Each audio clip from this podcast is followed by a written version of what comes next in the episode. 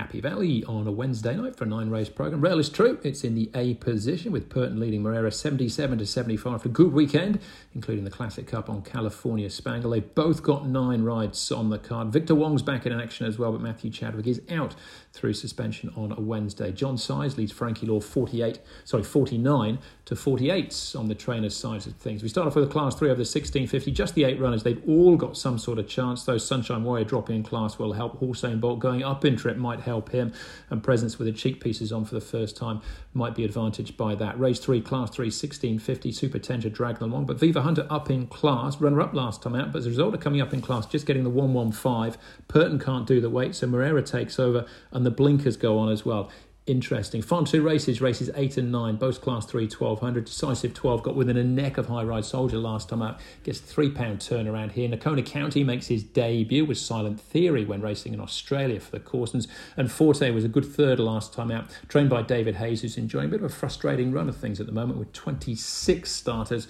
without a winner. Final race on the programme, Tornado Phantom and Lucky Sweynesse, both popular here. Lucky Sweynesse looked really good on debut, comes up in class as a result. And again, and Joe takes over from Zac with the lightweight. We go race one, number two, Sunshine Warrior, three time course and distance winner. Race eight, number 11, Forte again for Daniel Moore and David Hayes. And race nine, number 12, Lucky Sweynesse, Moreira and Manfred Man. Back to Sha Tin on Sunday for a 10 race program there. The feature of class one on the all weather over the 1650 with some of Hong Kong's best dirt milers.